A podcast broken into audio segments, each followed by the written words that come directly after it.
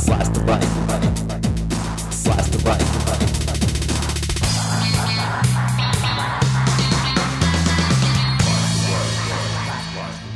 Greetings. This is podcast number seventy-three of Blast the Right. I'm Jack Clark from the rational radical dot com, w w w dot the rational radical dot com. Today, we're going to look at a failed, but still ongoing, right-wing propaganda campaign and analyze why it failed.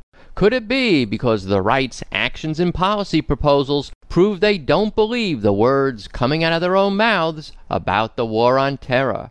Let's get right into it. My sources are the Associated Press, Bill O'Reilly dot com, Grolier dot com, Media Matters dot org, Answers dot com, Fine Articles dot com, The Weekly Standard, The Washington Post, The New York Times, The Seattle Times, The Iraq Study Group Report, and M S N B C dot com. This summer, no doubt in desperate hope of scaring up a majority of G O P voters for the midterm elections, the right wing rolled out its World War Three propaganda effort. Let's listen to a delightful sampling of right-wing lunacy from just one week, July twelfth to nineteenth, two thousand six. Here's Sean Hannity opening up his radio show. Welcome aboard. Glad you're with us. Well, it's World War Three breaking out in the middle. It may very well be. And we're going to go uh, for full, complete, comprehensive analysis that you're not going to get in the mainstream media. Full, comprehensive analysis, huh? That same day, Bill O'Reilly on his T V show explained to his viewers, whole thing is part of World War Three, ladies and gentlemen. Islamic fascism against the West. That global conflict, unfortunately, is here for the foreseeable future. In case the first time didn't sink in, O'Reilly tried to get his guests to sign on to the World War Three rhetoric. All right, World War Three, right? Possibly. I think we're in it. I absolutely think we're in it. Master G O P strategist Newt Gingrich, who I believe was the originator of this World War Three labeling, was given a chance that week to spread the word by Tim Russert on Meet the Press. This is World War Three. I, I believe if you take all the countries I just listed that you've been covering, put them on a map, look at all the different connectivity, you'd have to say to yourself, this is in fact World War Three. Newt kept himself busy. He went on the Today Show to propagandize an all-too-willing Matt Lauer. You put every place in the world right now where our enemies are trying to kill us, and it sure looks like a world war to me. Well, let me let me actually do that. Let me put that up graphically and show you the fight against radical Islam and look at where they have strong roots as we look at this map right now. In case you didn't know, C N N and its continued self-foxification has given right-wing radio talk show host Glenn Beck his own program. He was certainly not going to be left out of the right-wing rollout that July week of the World War Three propaganda campaign. Hey everybody, hurry up! We've got World War Three to fight! Yes, it is the end of days, isn't it? Here's what I do know about World War Three and the impending apocalypse. It is bad, and it's not just us. It's the whole Western way of life that is in trouble. That's why we need to get on that World War Three bandwagon. Now, here's what I don't know. I don't know if there are enough world leaders out there that actually have a spine anymore. Where are the real leaders? Not a lot of people are leading. That's not a real good place to be. Where's Churchill? Where's, where's uh, F D R? Here's more from Beck that day. Would you agree with me that World War Three, that, that we're here? Oh, we've already, sta we've already started it. Yeah, well, well, I think we're nineteen thirty-eight, World War Two. It hasn't, it hasn't really hit yet where people are like, oh, I get it, we got to fight. Would you agree? This is like Hitler taking over Czechoslovakia. Right. That's where the stage we're at right now. Right, okay. Yep, that's just where we're at. Now, besides just telling us that we're in World War Three, the right wants us to know we have to properly prepare to fight it. Beck. I absolutely know that we need to prepare ourselves for World War Three. It is here. Gingrich with Lauer. When you look back at World War Two, Speaker Gingrich, do we now today have the allies, the resources, the manpower to win that kind of a war? I think the, mo the morning we decide this really is the Third World War, and the morning we start to engage and mobilize, uh, we will be... and Gingrich with Russert. We're in the early stages of what I would describe as the Third World War, and frankly, our bureaucracies aren't responding fast enough. We don't have the right attitude about this. Keep all their talk of preparing, engaging, mobilizing, and responding in mind for later. Gingrich wasn't shy about telling the public exactly what this World War Three campaign was really designed to accomplish.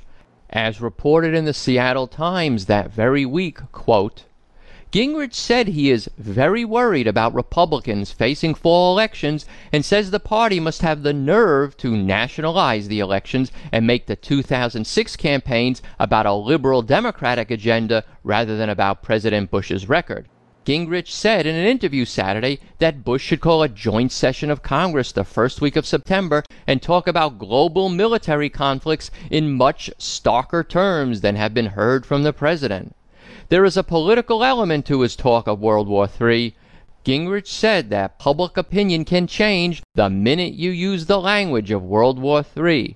The message then, he said, is, quote, okay, if we're in the Third World War, which side do you think should win? Close quote. The World War Three campaign didn't work, obviously. The public was not bamboozled, not stampeded into voting for the G O P to save them from World War Three. I'm so sick of the hyperbole about the World War Three level threat Al-Qaeda and its ilk supposedly pose to us that right-wingers incessantly spout. Here's how to call them on it.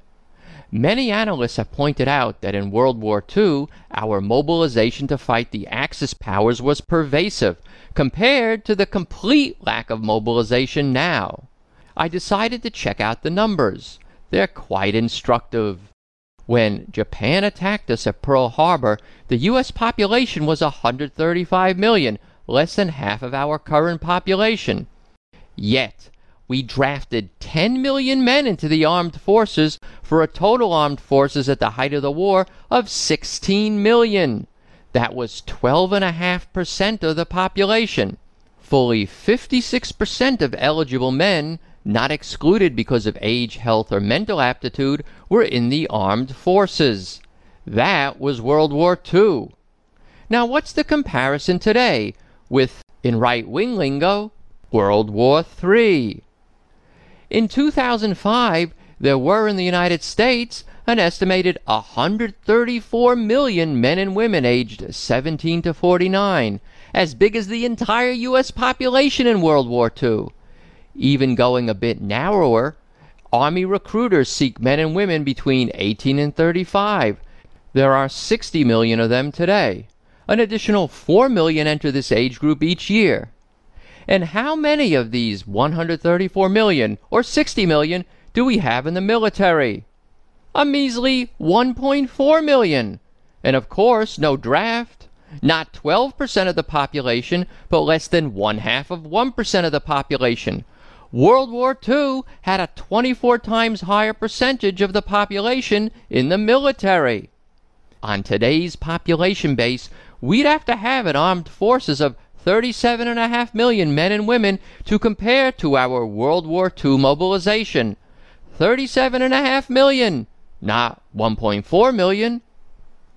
Now, since the right-wingers claim we're in World War Three, what are they calling for us to do?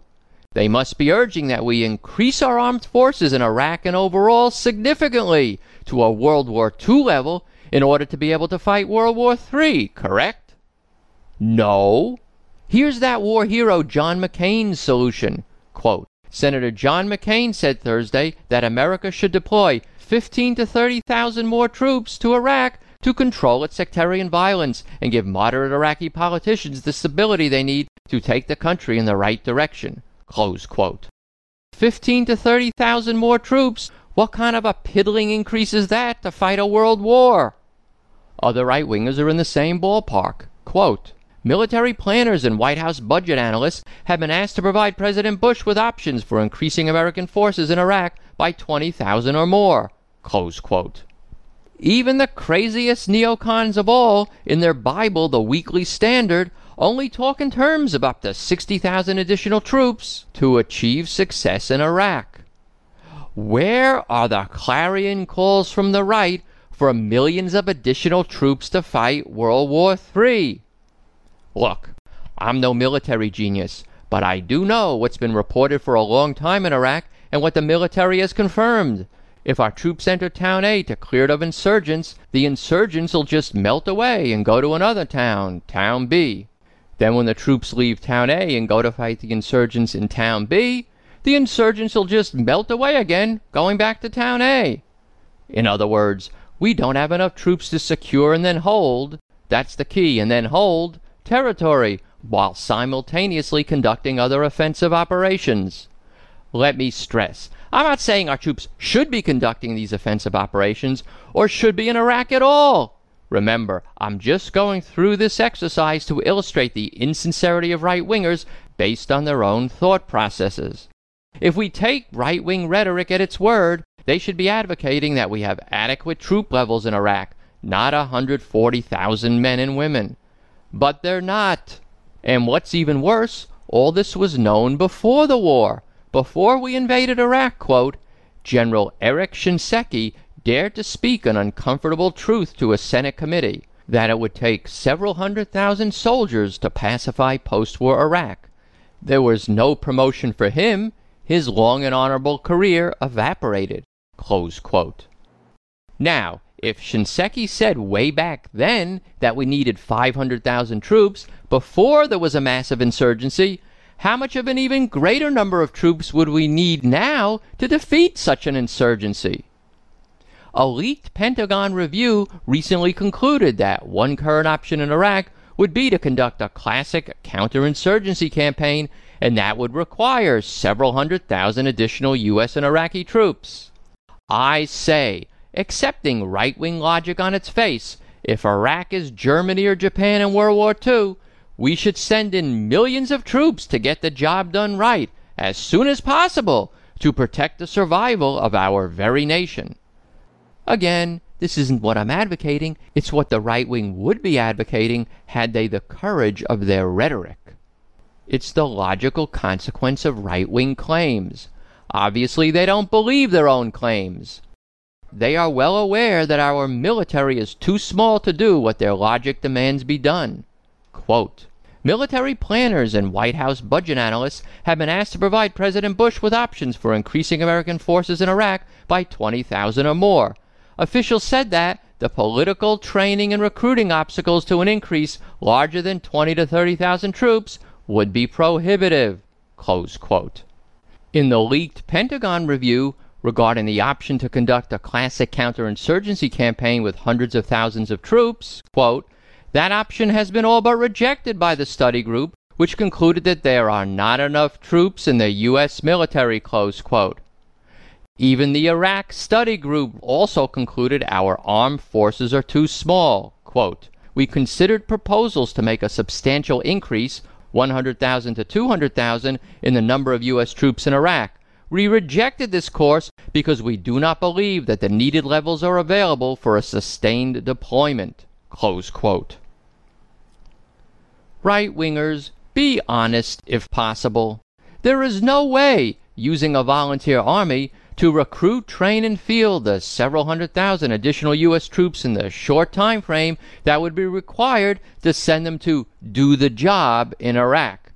Increasing our troop strength by several hundred thousand troops, let alone increasing it by millions to World War Two levels, would require a draft. Have you heard a single dishonest, sniveling right-winger, a single neo-con artist, call for a draft to enable us to win their self-proclaimed World War Three like we had a draft to win World War Two? I haven't. Maybe there's been one that I missed, but clearly virtually none of our brave warriors on the right have the cojones to call for what their own rhetoric so clearly requires. Come on, let's have a World War Two-style draft, with no phony Rush Limbaugh pimple-on-the-butt exemptions. Let the age eligibility be seventeen to fifty. No, sixty. Up till sixty, they can do paperwork. Draft me. Yes, I'm fifty-four. But also, draft Sean Hannity and Rush Limbaugh and Bill O'Reilly and Newt Gingrich and Glenn Beck. Draft those bastards so they can fight World War Three alongside me in a foxhole. Send us all to Iraq. As long as I have tough guys Hannity and Limbaugh and O'Reilly in the foxhole, how could I go wrong? Hannity protecting one flank, O'Reilly protecting the other, Limbaugh protecting from the rear, I couldn't be safer. This entire podcast today is essentially about the disconnect between what they say and do, what the right says and what it does. The public senses it, knows it, is disgusted by it. Lately, I haven't heard much World War Three talk. What right-wing propaganda campaign about the Iraq War has replaced it? There doesn't seem to be a definitive one yet. The right is still casting around for a propaganda hook that will succeed once again in catching and reeling in the American public. Hey, if at first you don't succeed, lie, lie again. One offering is provided by Bill O'Reilly. What I hear from him often comes a few days ahead of other right-wing propagandists. Bill must get his talking points early. His new right-wing talking points about why we must win in Iraq involve W M D, but not Iraqi W M D, Iranian W M D. It will be the end of life on Earth as we know it, should we not have victory in Iraq. Here's O'Reilly in a recent segment opening his T V show. You can get a good taste of the Byzantine illogic that is O'Reilly's calling card. Hi, I'm Bill O'Reilly. Thank you for watching us tonight. The truth about Iraq. That is the subject of this evening's Talking Points memo. First of all, it doesn't matter whether there's a civil war there. That is a media-driven situation. What does matter is if the U S A can control the situation in Iraq or whether the country is too far gone into the chaos zone. If the Bush administration has failed there, here are the co- consequences for you. One, Iran will increase its power and begin to dominate the world's oil flow. That means if Iran tells Gulf Arab nations to charge one hundred dollars a barrel, they'd better do it, or risk Iran undermining them with terrorism. And Saudi Arabia will be the number one target. All Americans will be at Iran's mercy then when it comes to oil. Think about that. Number two, Al-Qaeda would also benefit. It would proclaim a great victory over America and set up shop inside of Iraq, working out a loose agreement with Iran. Al-Qaeda terrorists would then have another sanctuary like Afghanistan before we took out the Taliban. Number three, no one could stop Iran from getting nukes because of the oil threat. So they develop doomsday weapons and give them to whomever. So you can see that allowing Iraq to go under would be a catastrophe for the world. But if the Iraqi people will not step up and fight for their freedom, there's little the U S A can do. We can't stabilize that country without most Iraqis on our side. And right now, they are not on our side. Therein lies the biggest foreign policy problem I have ever seen in my lifetime. All Americans will be at Iran's mercy. It will be a catastrophe for the world. Listen to what O'Reilly's doing. He's piggybacking W M D back onto Iraq. Iraq doesn't have W M D, he has to admit. So now he says, if we don't hold on to Iraq, that'll mean Iran will get them. Iranian W M D depends on Iraq. Now, here are the key words O'Reilly spoke for understanding why the World War Three campaign failed and why this O'Reilly mutation thereof will be rejected by the public as well. So you can see that allowing Iraq to go under would be a catastrophe for the world. But if the Iraqi people will not step up and fight for their freedom, there's little the U S A can do. If the Iraqi people will not step up and fight for their freedom, there is little the U S A can do.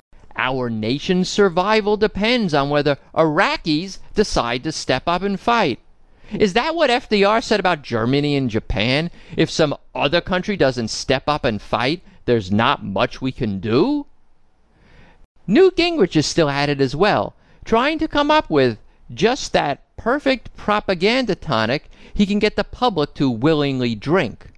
Just this past Sunday on Meet the Press, Newt said, if we summarily get beaten in Iraq, and that's what we're talking about, if we are defeated in Iraq, there are not enough Marine elements in the world to evacuate the embassies that will come under siege. I, I think we're entering a period where, as Americans, we have to pull together in what I think will be the largest complex challenges since the Civil War. And I don't think there's any period since eighteen sixty-one in which the nation has been will be as tested as it's going to be in the next fifteen or twenty years. The biggest test since the Civil War. Obviously more critical than World War Two even. We face worse danger than in World War Two, according to him. And what does Mister Gingrich propose to do about it? Not field a vastly increased armed forces, certainly.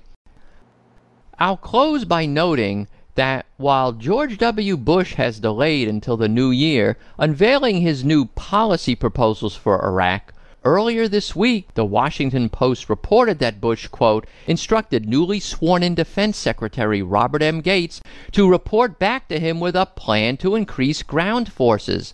The president gave no estimates about how many troops may be added, but indicated that he agreed with suggestions in the Pentagon and on Capitol Hill that the current military is stretched too thin to cope with the demands placed on it, close quote.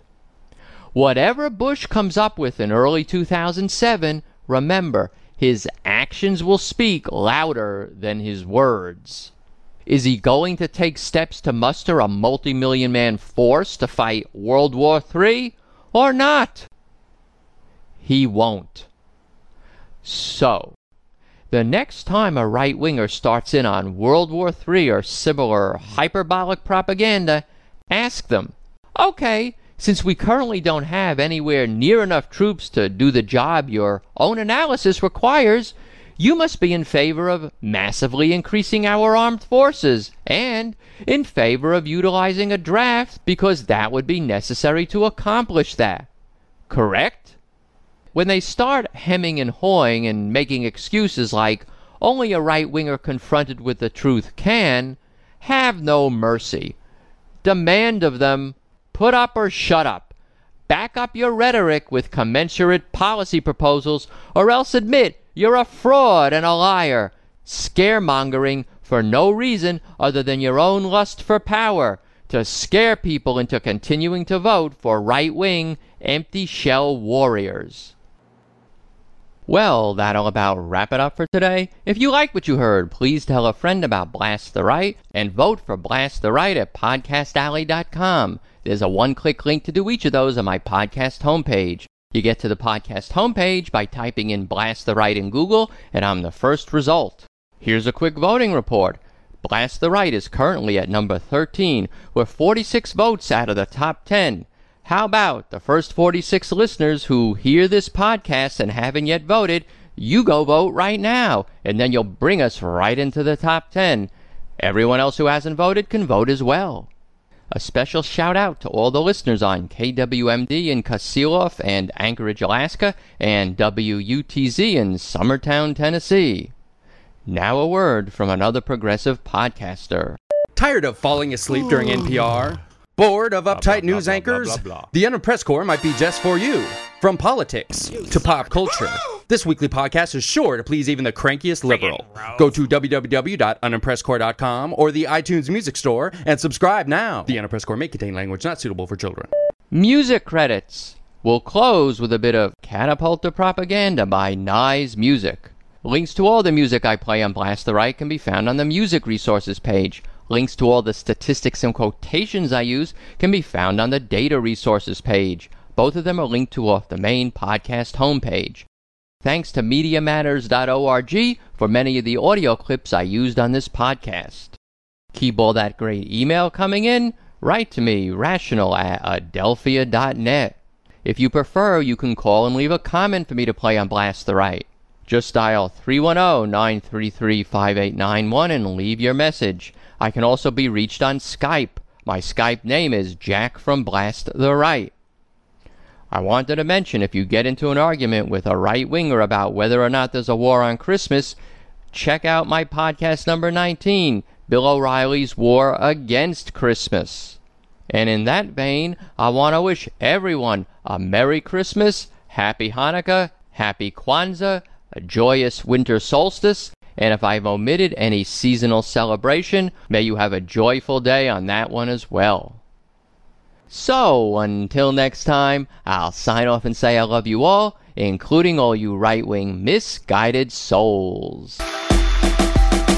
In my line of work, you got to keep repeating things over and over and over again to kind of catapult the propaganda. catapult of propaganda.